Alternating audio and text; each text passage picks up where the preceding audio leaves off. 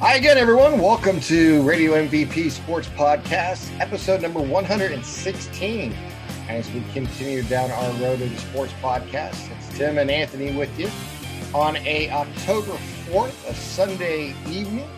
The Browns just defeated the Dallas Cowboys in a thrilling game, 49 to 38. And uh, the NFL is experiencing what Major League Baseball has experienced their first few weeks back. Uh, COVID has shown its head and is causing some changes in the scheduling. And we'll get into that here in a little bit. And, but with that in mind, and as everyone knows, the 2020 meant a shortened high school football season, an abbreviated six game regular season. And anybody who wanted to make the playoffs did. So mm-hmm. those who chose to opt in have. And the playoffs begin next week. The team we cover this year on Western Reserve Digital Broadcasting is Ursuline, and they will have a first week bye. Uh, will face the winner of Villa Angela St. Joe's and Fairless. Uh, so it should be an interesting uh, matchup. We're going to talk about that matchup here in a little bit. But before we go any farther, let me just say hi to Anthony. What's going on, my friend? Tim, it's nice to be back. Uh, you know, it is October 4th here. You can feel the weather changing. Um, and it's already playoff time. And it's exciting, I think, because every year the OHSAA football playoffs are really exciting. Uh, you and I have had the opportunity, along with Matt, to cover probably close to 10, 15 playoff games by now. And we've had some uh, thrillers. And we've been uh, privileged to cover a lot of great games. And but Tim, this year I feel more than any really, we're going to get like a March Madness feel of we have no idea what to expect. You know, we we have no clue really.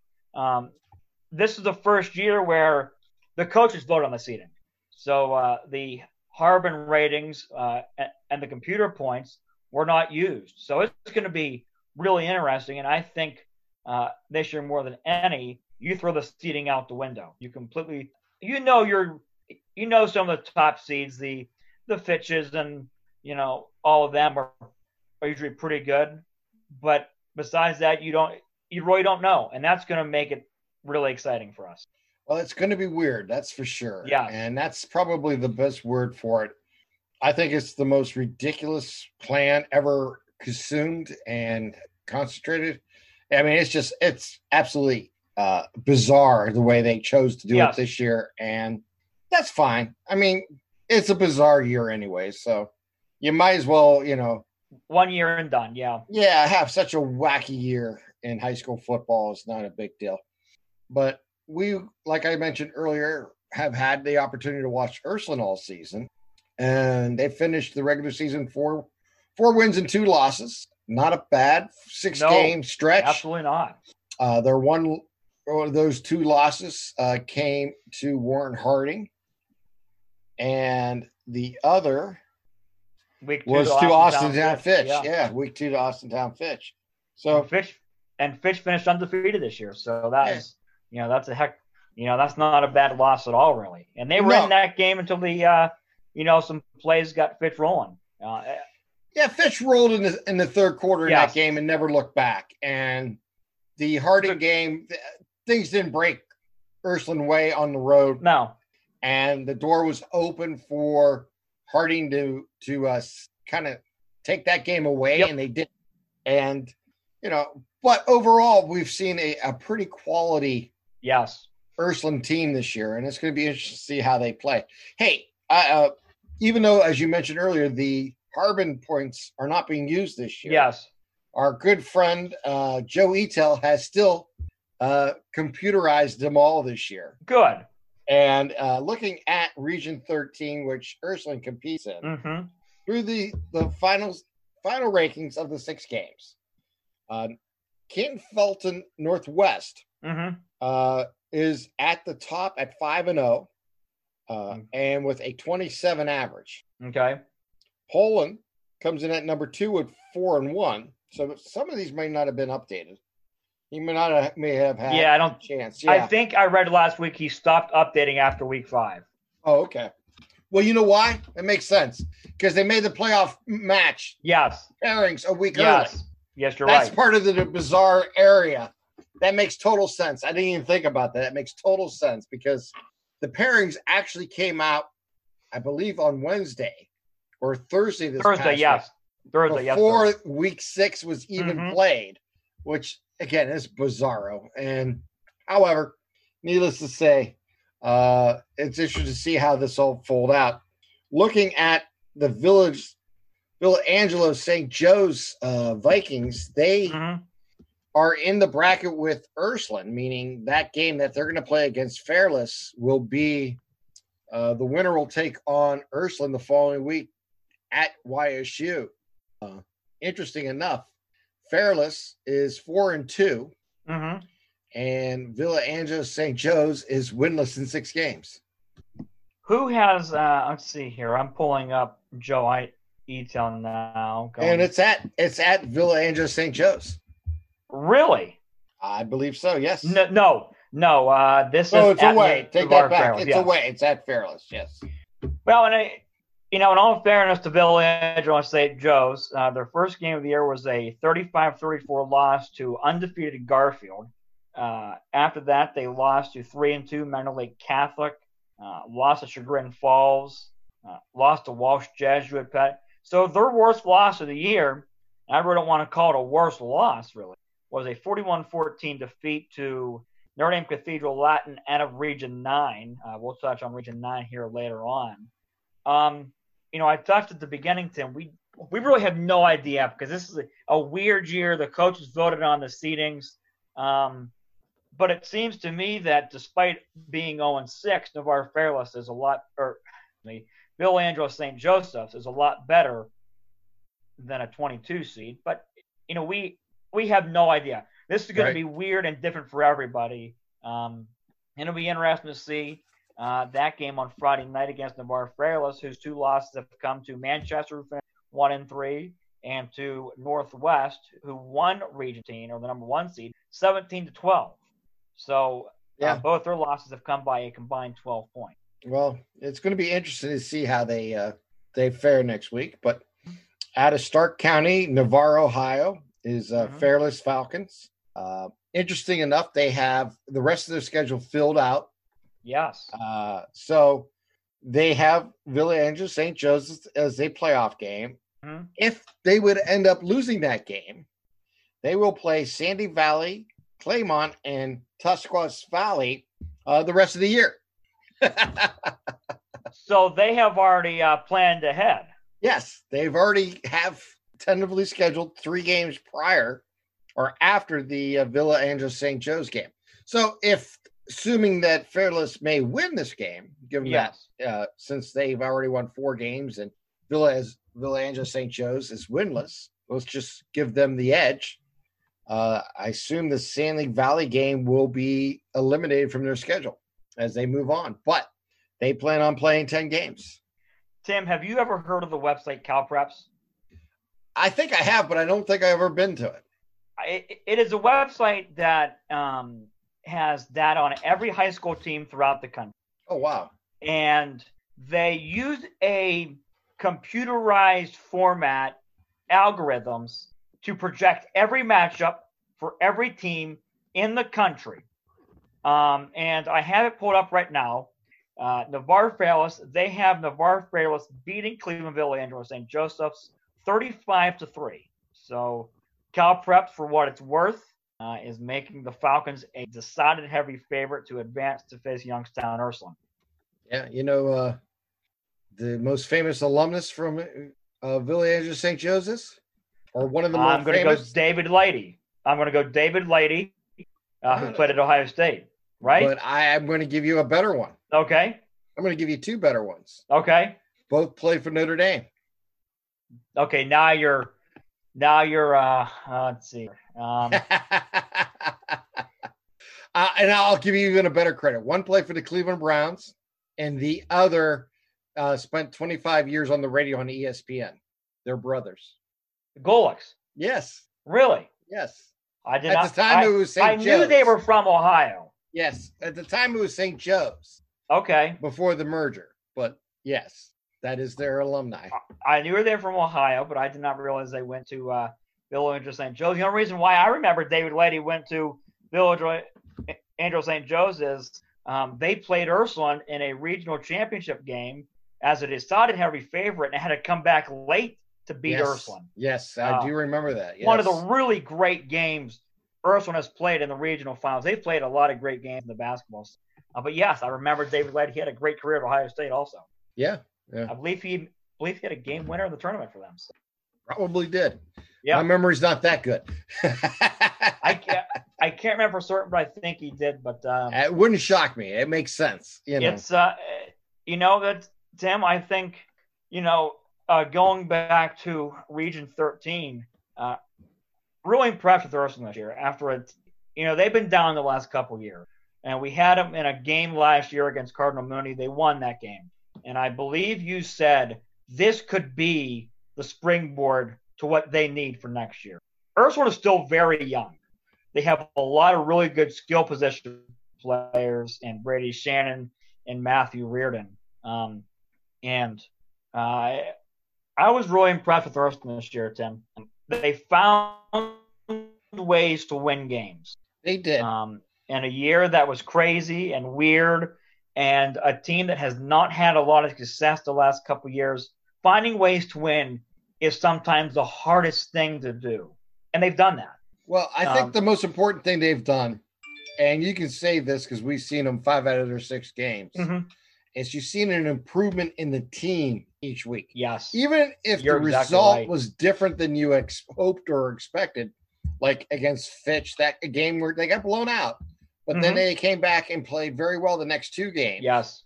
And then ended up losing to a, a very tough team in, in Harding on the road, yes.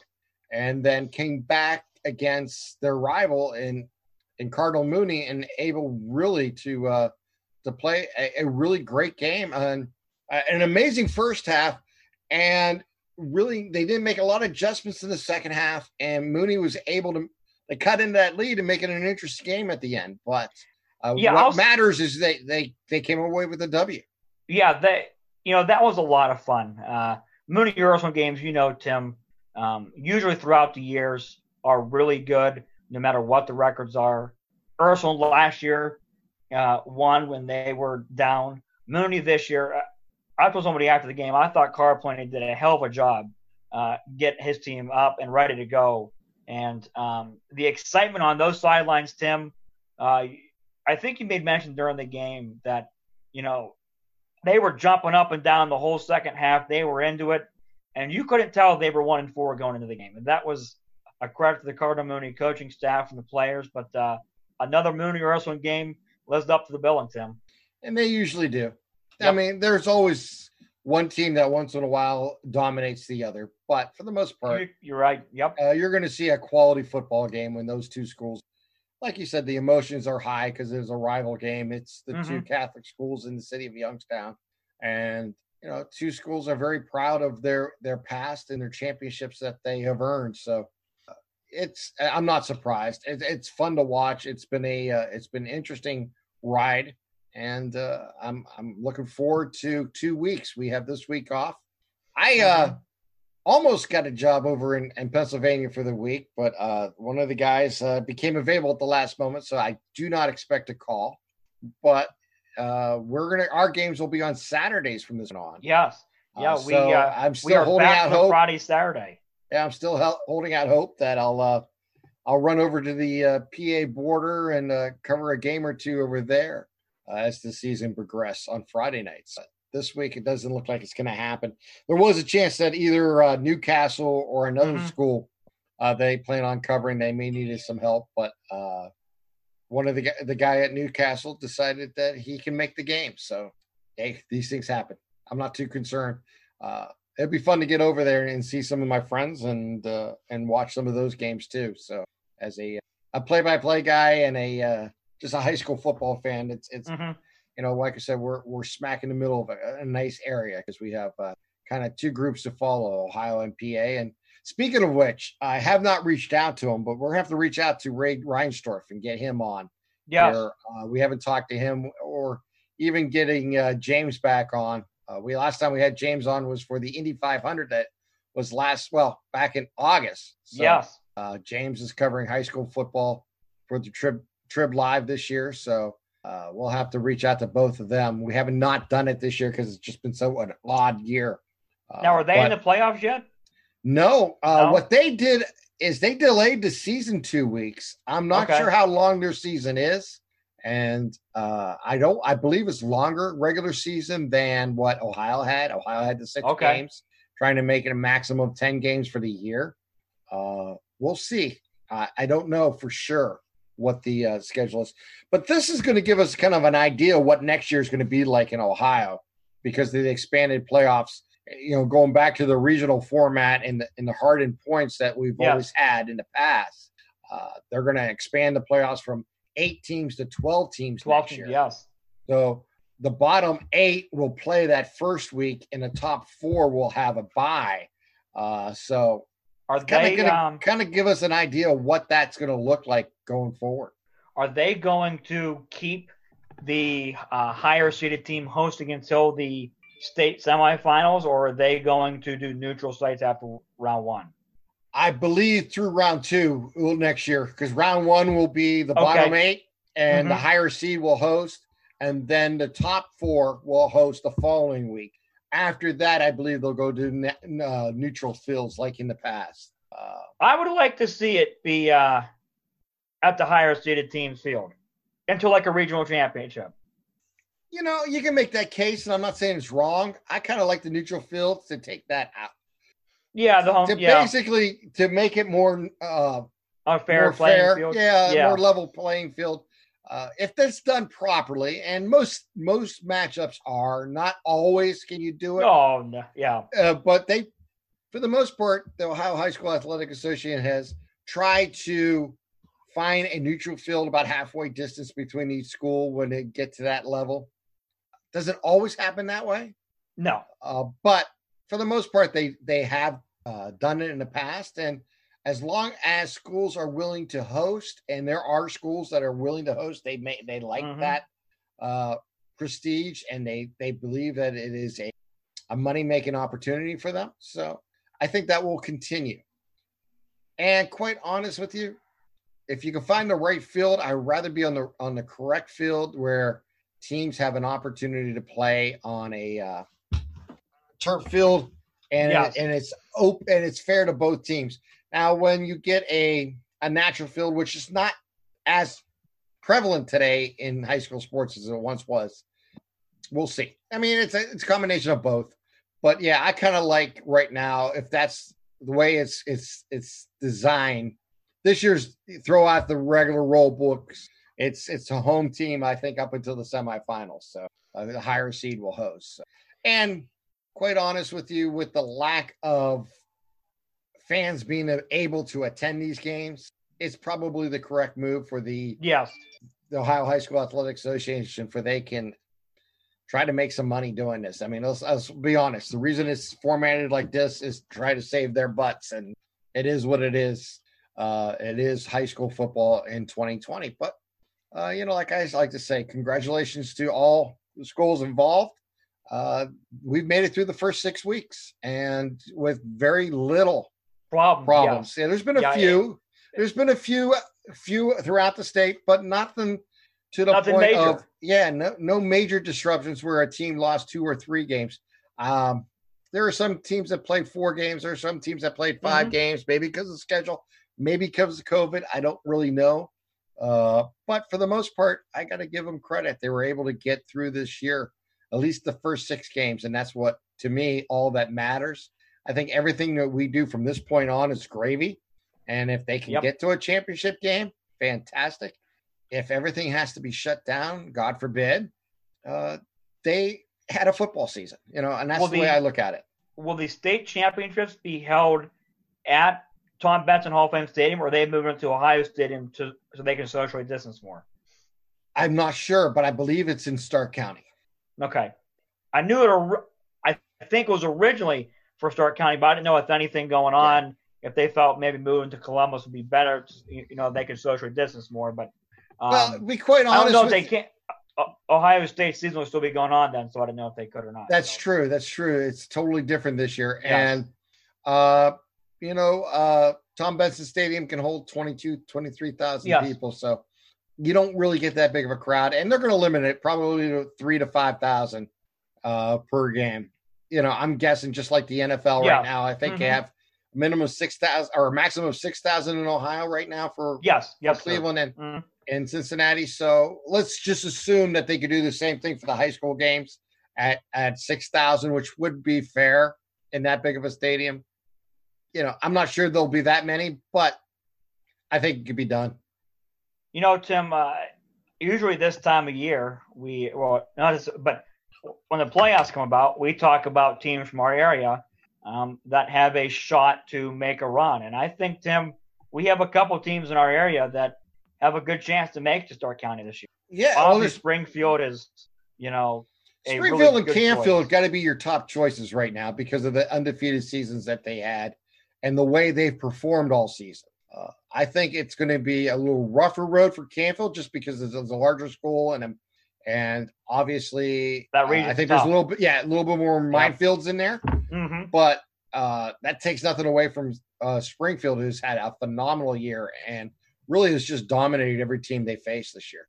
Do you think Fitch has a good chance to make a run, or that's such a loaded that region that's, being yeah, that's that that's a loaded region. Anything's possible, Anthony. Uh, yeah, we've seen a pretty good Fitch team that day. Uh, I think it's Fitch possible. can score on anybody. Right. It's really going to come down to does another team have a defense that can stop them? Yes. And, you're exactly right. Or would, for example, and this time of the year, as you know, turnovers are magnified. So if any team has mm-hmm. multiple turnovers, it's going to be difficult to overcome, especially if on a short side of the field and your opponent takes advantage of field position and score. So it's tough to say, sit here and say this will happen or that will happen.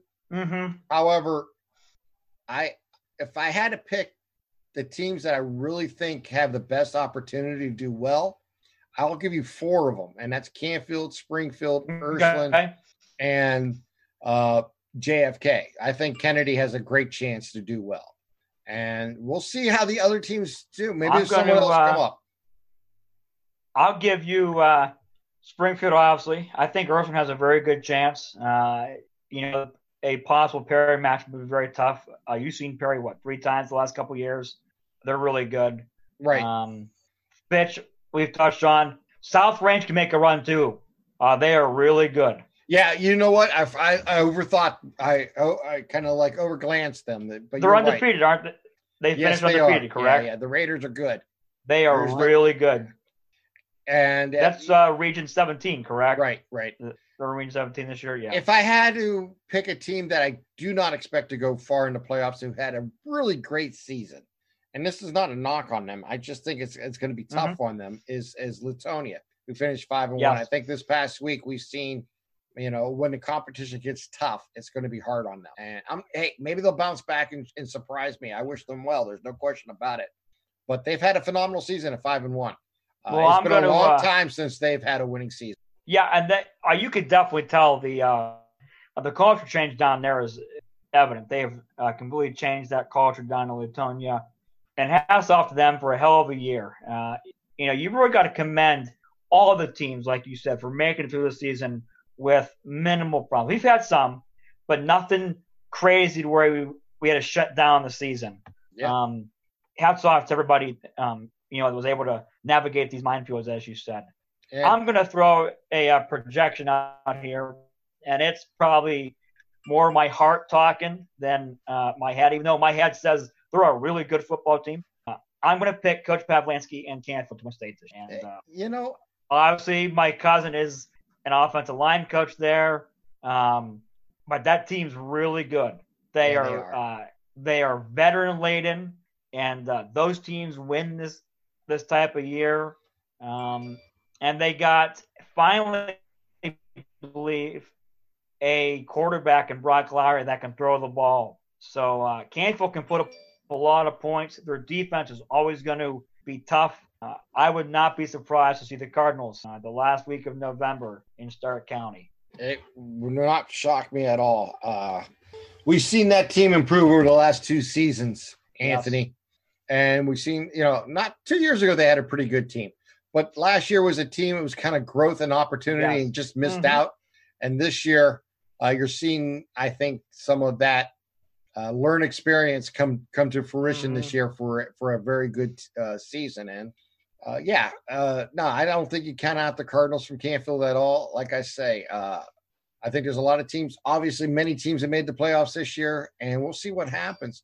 Maybe we see an upset along the way. One of these teams that were two and three or three and three that I are in the playoffs. Well, yeah, and make a big run, you know, to the semifinals or farther that are local. Uh, we're mm-hmm. talking about some of the favorites, but you know, maybe a Niles makes a run. Maybe a, a Howland makes a run. Howland, yeah, yes, I was just going to touch on Howland, Tim. Yeah, uh, um, maybe even you know Harding makes a run. You know, uh, there's some there's some teams that are you know around 500 or a game above, game below that I think are going to be very interesting to watch this year. Harding, to me, they are loaded with talent on both sides of the football. If they can limit the mistakes, then they can compete with a lot of teams now. Oh, there's no question, and uh, it's it's a loaded region. Let's let's be honest. It's, it, it, Division Two is very loaded to begin with, uh, across the board. So we'll just wait and see how it all you know kind of comes about, and you know we'll see which teams uh, rise to the top and which ones uh, fall to the side, and we'll know in the next two weeks, you know how we did locally and uh, and go forward from there. But yeah, I'm looking forward to the uh, the Ursuline Irish in two weeks and hopefully we'll see uh, some great football along the way and a nice run from some of our local schools. Yeah, I've never run into Tim. I think uh, I think you're going to have a lot of local schools advancing deep in the playoffs. Well, at least hopefully they'll have a bigger run than our Cleveland Indians had. Uh, yeah, that was uh, Tim. That was uh, that was disappointing. You know, I know Hammy. I know Hammy loves to say you'll have another October. Remember, but uh, not very remember not very memorable, Tim. Was, no, uh, no, this this yeah, is an October to forget. Uh, yeah. Well, yeah, so you know, let me say this about the Indians in general. This team was never never fired on all cylinders all season long. No, nope. uh, the sixty games regular season, and uh, you ran into a team you haven't faced this year. You had opportunity. The first game, let's just be honest, you got out pitched, and they got outplayed. Yep. It wasn't even a game uh, for the Indians' sake. They were, they were blown out 12 to 3, and it was not much to talk about. Them, quite honest with you. You had your best pitcher going, and no, the game was over after the second inning. And he yeah. had he didn't have his stuff. And in the second game, they got off to a great start. They didn't have cooperation with the weather, but it didn't really affect either team's opportunities to play. No. Um, I thought the home plate umpire squeezed both teams ridiculously uh, and never gave any low pitches to either either team. And when a team like the Indians, who doesn't walk, probably walked more players in that game. I think they walked ten or twelve. 20, they walked uh, seventeen in both games combined. Yeah, I mean that's that's. Uh, I yeah, they walked 12 or something in, in the second game, which yeah, is yes, absolutely, yeah. it's probably more walks than they gave up in the last two weeks of the season. Combined, yeah. Yeah, and uh, it's just, they got squeezed terribly. And I'm not saying some of the pitches weren't outside or low. Of course they were. Mm-hmm. But a team that pitches like the Indians don't, does not have that many uh, base on balls. And when, and it went both teams, don't get me wrong, but that's why it went a five hour game almost. And yes it was frustrating because you knew you needed a lot of runs to win that ball game, and the Indians made mistakes. Let's be honest. Uh, you know, Delino DeShield running in on a ball that went over his head was a huge, huge play in that game. That was the uh well, it let the Yankees really back into the, the game. It, it, let it let the Yankees yes. back into the ball game, who were down four to one at the time. Yep. And that really started the avalanche of Indians giving up runs the rest of the game. Uh, you can you can pick and, and choose about Alomar and the way he ran the game, but quite honestly, I don't think he made any real hideous mistakes. Uh, when he brought in Karen Karinchak, he brought in Karen Karinchak in the fourth. The fourth, right. yeah. Okay, you had the misplay by Delino DeShield in the in the outfield. And Mhm. next thing you know, the bases were loaded and he needed to make a move. And he did. And he brought in Karinchak and it backfired. All right. So be it. Uh, I don't think he made a bad move because you wanted to stop there. And Yeah, you need a strikeout guy. well, you, you just wanted you wanted a closer there, and you were going to use Hand in the fourth inning, so Mhm. you had to bring in your next best guy at the end of the bullpen, and that was Karinchak because that was really important. If he got the out of that game, unfortunately, he didn't throw strikes. His strikes weren't his balls were legitimate balls, No. and his you know Yeah, they he, were nowhere he had one or two pitches that were you know borderline that didn't go his way, but for the most part, he just didn't have it and that that really hurt the Indians. Uh, he didn't get anybody out, and then you had to go back to the bullpen, and then you got out of the inning, and then it was just seesawing back and forth from that point on. Yankees got up by two, the Indians came back, the Yankees got up by two again, the Indians came back, take the lead, Yep. you know, and then couldn't finish it out in the ninth when when Hand got squeezed. So unfortunate way to end the season. It's going to be interesting to see what happens this off season. A lot of rumors, a lot of thoughts. Uh, we can get into Lindor situation all winter long. We don't have to do that today. Uh, we can talk about the makeup of this team, but yeah, there's going to be some changes because a they're you know quite honest with you. Hypothetically speaking, I'll do a little Lindor talk here. If you had the opportunity to let go of Santana and use that money to bolster your offer to Lindor, I would let go of Santana in a heartbeat. I think he's gone no matter what. Yes, I agree. But Santana's making 17, 18 million dollars a year. You, I, I mean, Yes. I'm going to play Yep. that what if game and add to game, which is really Mhm. not fair to uh, to the Cleveland Indians front office because there's a lot more goes involved into that. But supposedly they made an offer around 20 million dollars a year to Lindor, oh, about a year or so ago, and he turned it down. You take you up your ante up to close to 28 to 30 million dollars a year and you let go of Santana, use that money for him. Uh, you know, there's there's the same same type of uh, payroll that you're using on, you know, and now granted you're not going to get the same production out of two players as you do one. However, you know, if you're just talking numbers, it can be done. Yeah, I think Santana, regardless, has gone. He has a buyout of five hundred thousand dollars. So I think either way, um, uh, Carlos Santana will not be back with.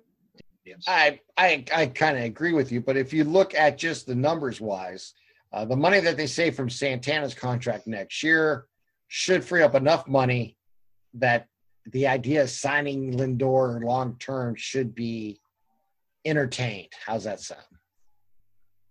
Um, I would entertain it. I'm not sure I'm completely sold on it, but I would. Never entertain it. mind, never mind. I'm just saying you can make this. That's what I was saying. Yeah. We can talk Yeah, can- all day yeah. long. Yeah. We can make we can make hypothetical situations where Yes. you can say it, or you can just say the Indians need to bite the bullet and pay him no matter what, because that's the only way you can win in baseball. And you know, there's like I said, there's so many scenarios, but it was a weird season in baseball. It's only 60 games. The Indians won 25 or 35 games, so disappointing and to lose in the first round of the playoffs. I probably, for the first time in a long time, I don't really care if I watch the rest of the baseball playoffs. I probably may watch the World Series. Uh, I'm not really making a commitment to that. And, Yeah. uh, you know, football season's here. We'll see what happens. And the NFL's going on. We talked about it, at least we talked a little bit about the Browns coming into the uh, podcast. And uh, big win for the Browns. We haven't seen the Browns three and one since I think they said 1991. Yeah, I did not watch any football today, so I don't know anything that happens at all. So it's going to be up to you, Tim, because I Well- have not watched football since last night.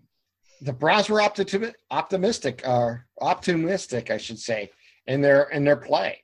Uh, they got out to an early seven nothing lead, and Dallas came back with the next two touchdowns, to take a 14-7 lead.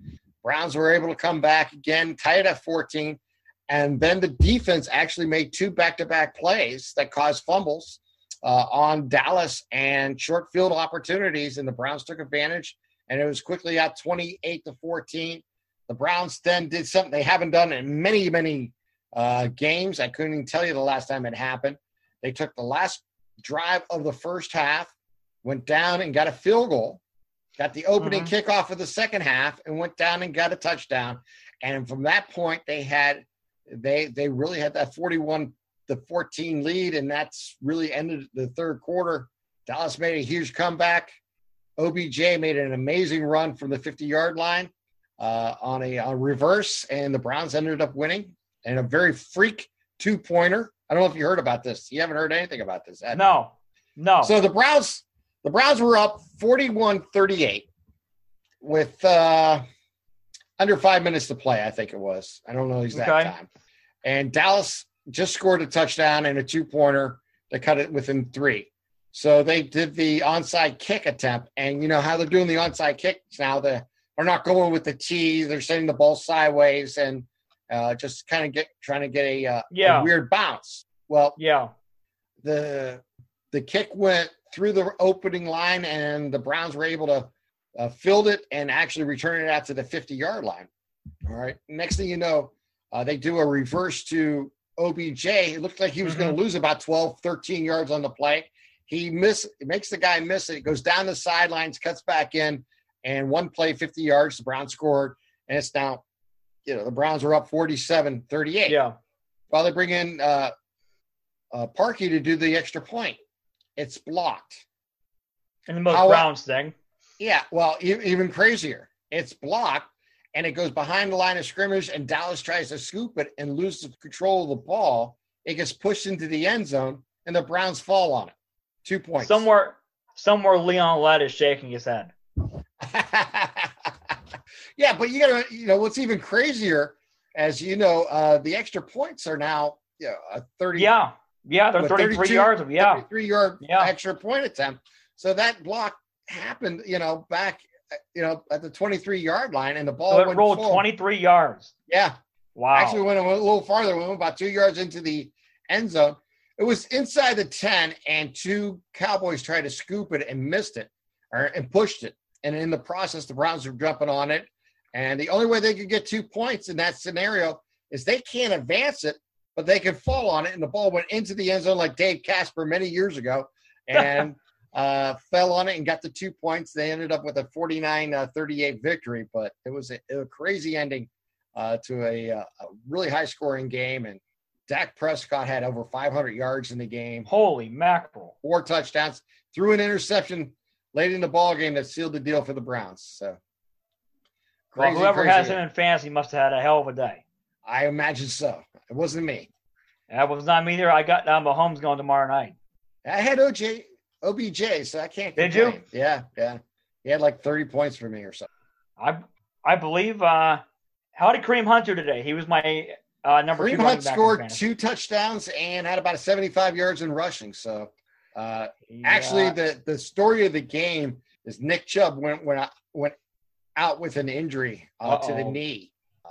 He walked off on his own. They didn't bring him back in the second quarter uh, he was off to a, a great start as typical uh, Chubb is. Yeah. And it was interesting. But yeah, I think the Browns uh, maybe the surprise team in the NFL here, at least for the first four weeks. Uh, they got, you know, really handled by Baltimore, but who hasn't? And then they've gone on to win three straight. So, each week you're seeing improvement in this Browns team. I'm not predicting anything. I'm just saying like foot we talked about the high school football season about yeah. Ursuline improving each week, even with the losses. Mm-hmm. I will say this: I think the Browns are improving each, maybe marginal, but I see improvement. And in a long season, if things go right, good things can happen. We finally have a consistent run game, and that's something the Browns have not had for years. You finally have some semblance of an offense. Yeah, you know, it is that offense that the Denver Broncos are very familiar with. Yes. Uh, yes. The zone blocking scheme uh, yes. can create a lot of amazing things. Yeah. And they, they rushed for over 200 some yards, or maybe almost 300 yards in names. So it was uh, an impressive win on the road in Dallas. Obviously, odd scenario, but you know there was about 20,000 fans there too. So a unique scenario uh, in, yeah. Uh, in the NFL. Well, they do. Uh, they always say they do everything bigger in Texas, so leave it to the Cowboys to have the most fans. Yeah, well, Major League Baseball's hey, got to have the World Series there. Seat stadium, so yeah, That's where Yeah, the World, the World are, Series is that's going to be played. Yeah. And they're going to, I seen today that they are going to allow 11,500 tickets to be sold for the games. Well, good. You'll have some atmosphere then for uh, baseball's biggest stage, and uh, baseball goes into a bubble starting uh, tomorrow. All Yeah. neutral site games for the first time. Yeah. Yeah. They're basically in the bubble. They have been since the end of the season. And Yeah.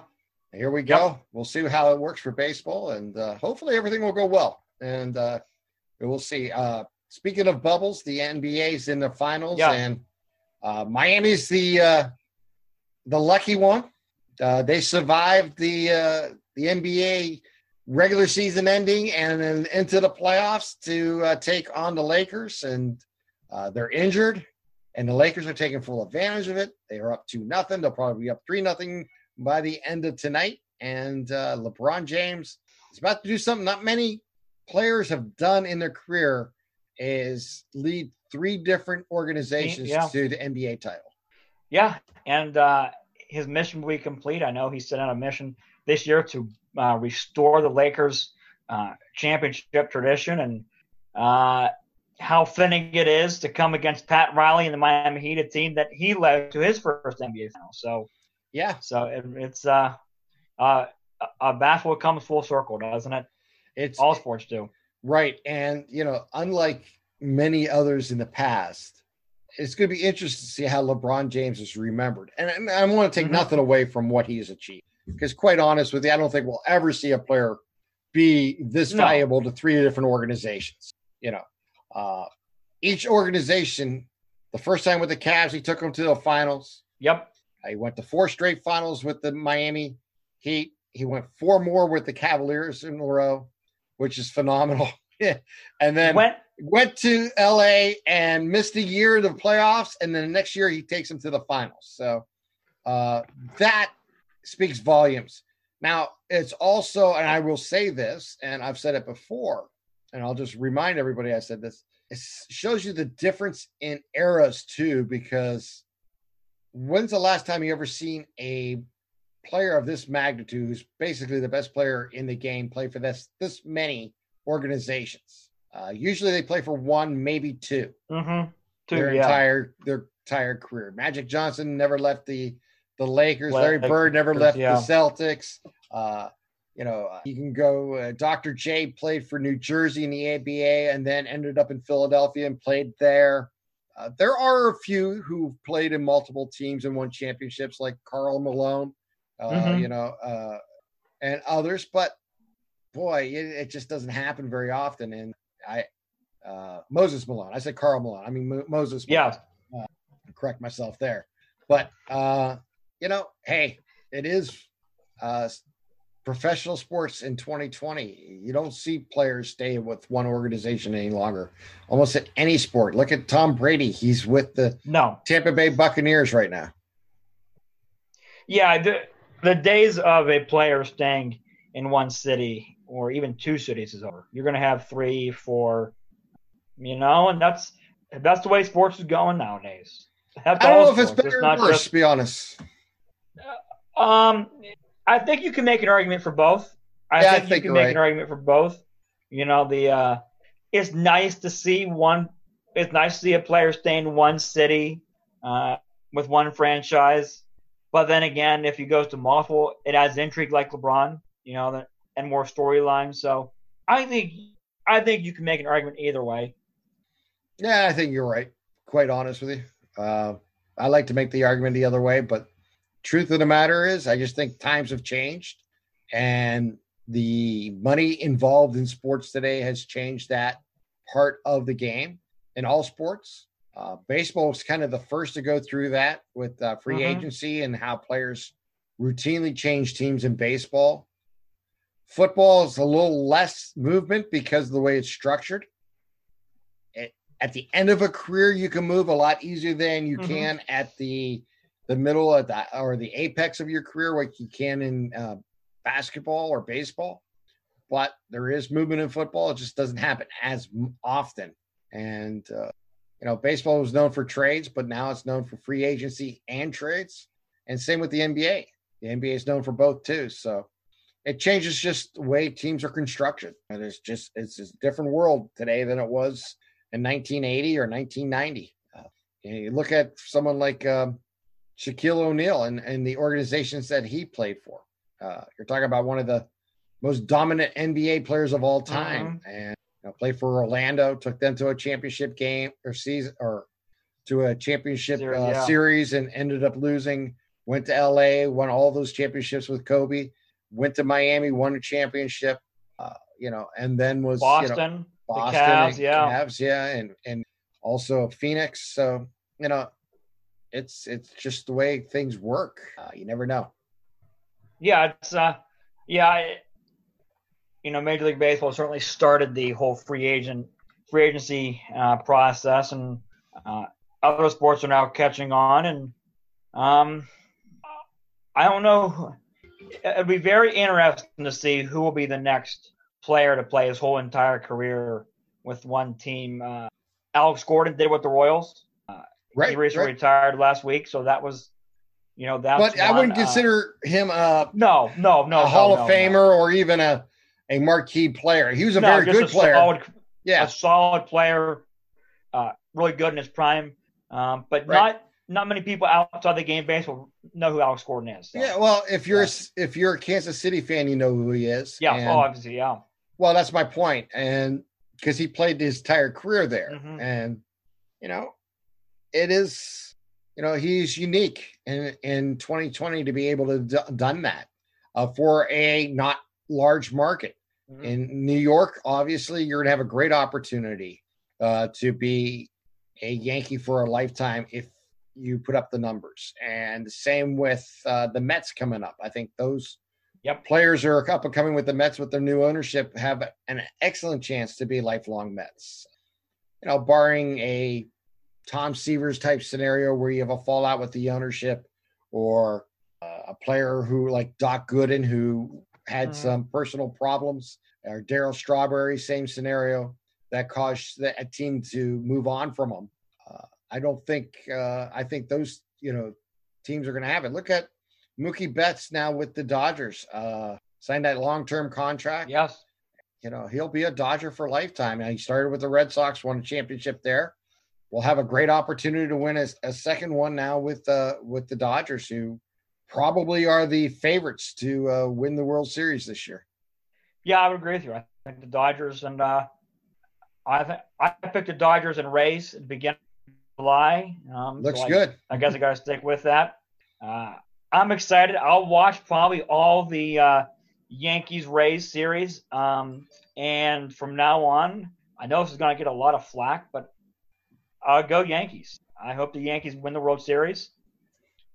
You know, I would like to see the Indians lose to the World Series champion, but also uh, my best friend's a Yankees fan, so I cheer for the Yankees. They're not playing the Indians. I know uh, yeah, a lot of people hate them, but you know, it's. Uh, if the Indians aren't in, it doesn't really matter who wins to me. Uh, you know, I don't hate the Yankees on a sense I, I can't stand to see them win type thing. Yeah. Uh, I hate the Yankees just because uh, they're a team the Indians have to get through to uh, get to the ultimate championship. Yeah, it, it doesn't matter uh, in the end. Uh, my days of quote hating teams probably are past yeah, me. Yeah, I don't know. May, then again, emotions get uh, get high. Yeah. you know, people like it's kind of fun to have a uh, an anti team to root. So there's nothing wrong with that. Matter of fact, I kind of like that. Uh, I've hated the Yankees all my life, so I'll continue to hate them.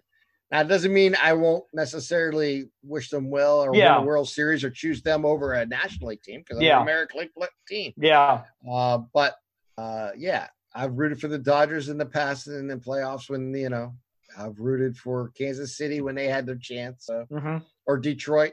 Yeah. I didn't really root for Detroit all that much when they had. No, I didn't either.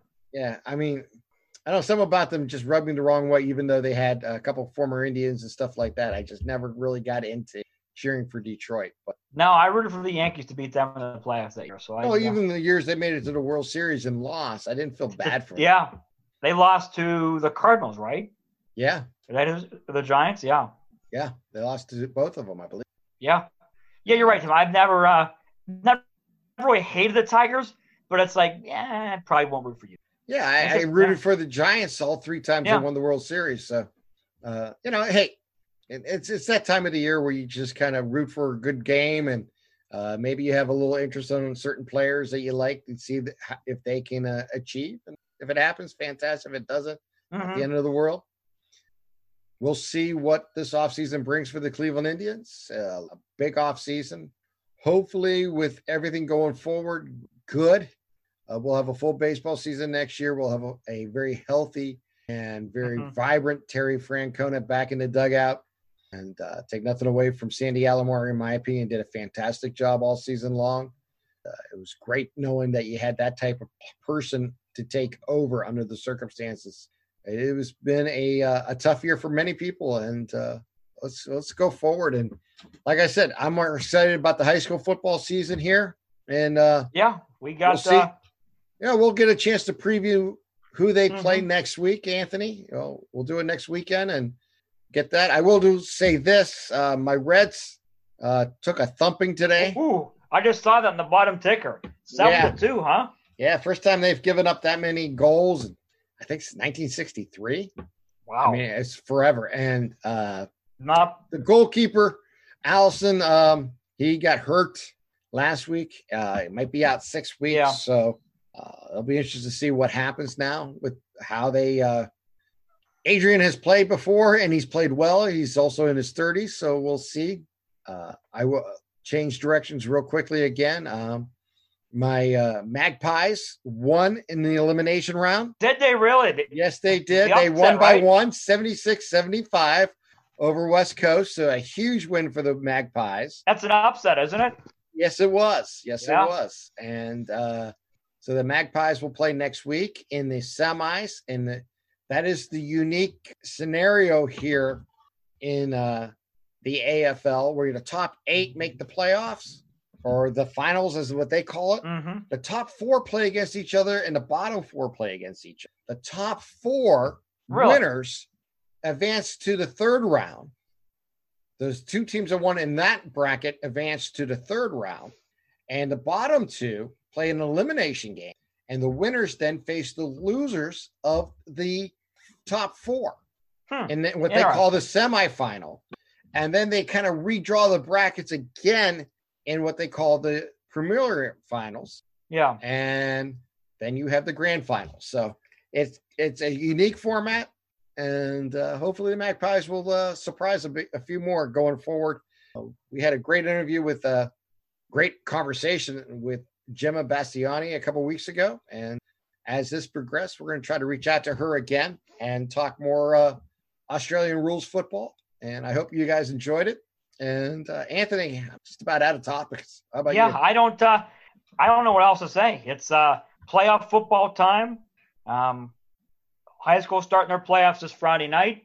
College is getting into everybody being in action here in the next couple weeks. Uh, the NFL is navigating their first experience with a uh, a big outbreak. So it's going to be interesting to see um, how October unfolds. Yeah, the Tennessee situation is uh, very concerning. Uh, they keep having more players and organizations uh, being tested positive, so they haven't reopened that uh, facility since. I'm a, I'm under the opinion, and this is not good for the NFL, but I would shut them down for two weeks and allow all those who are infected and that to isolate and get themselves in best scenario and in the uh, in the medical care they may need and then regroup and reorganize the schedule for them from this point on. I honestly believe missing this week is a good thing for that organization. And if the NFL was proactive, which I don't think they will be, I would shut them down next week and then go from there. That's just how I would handle it.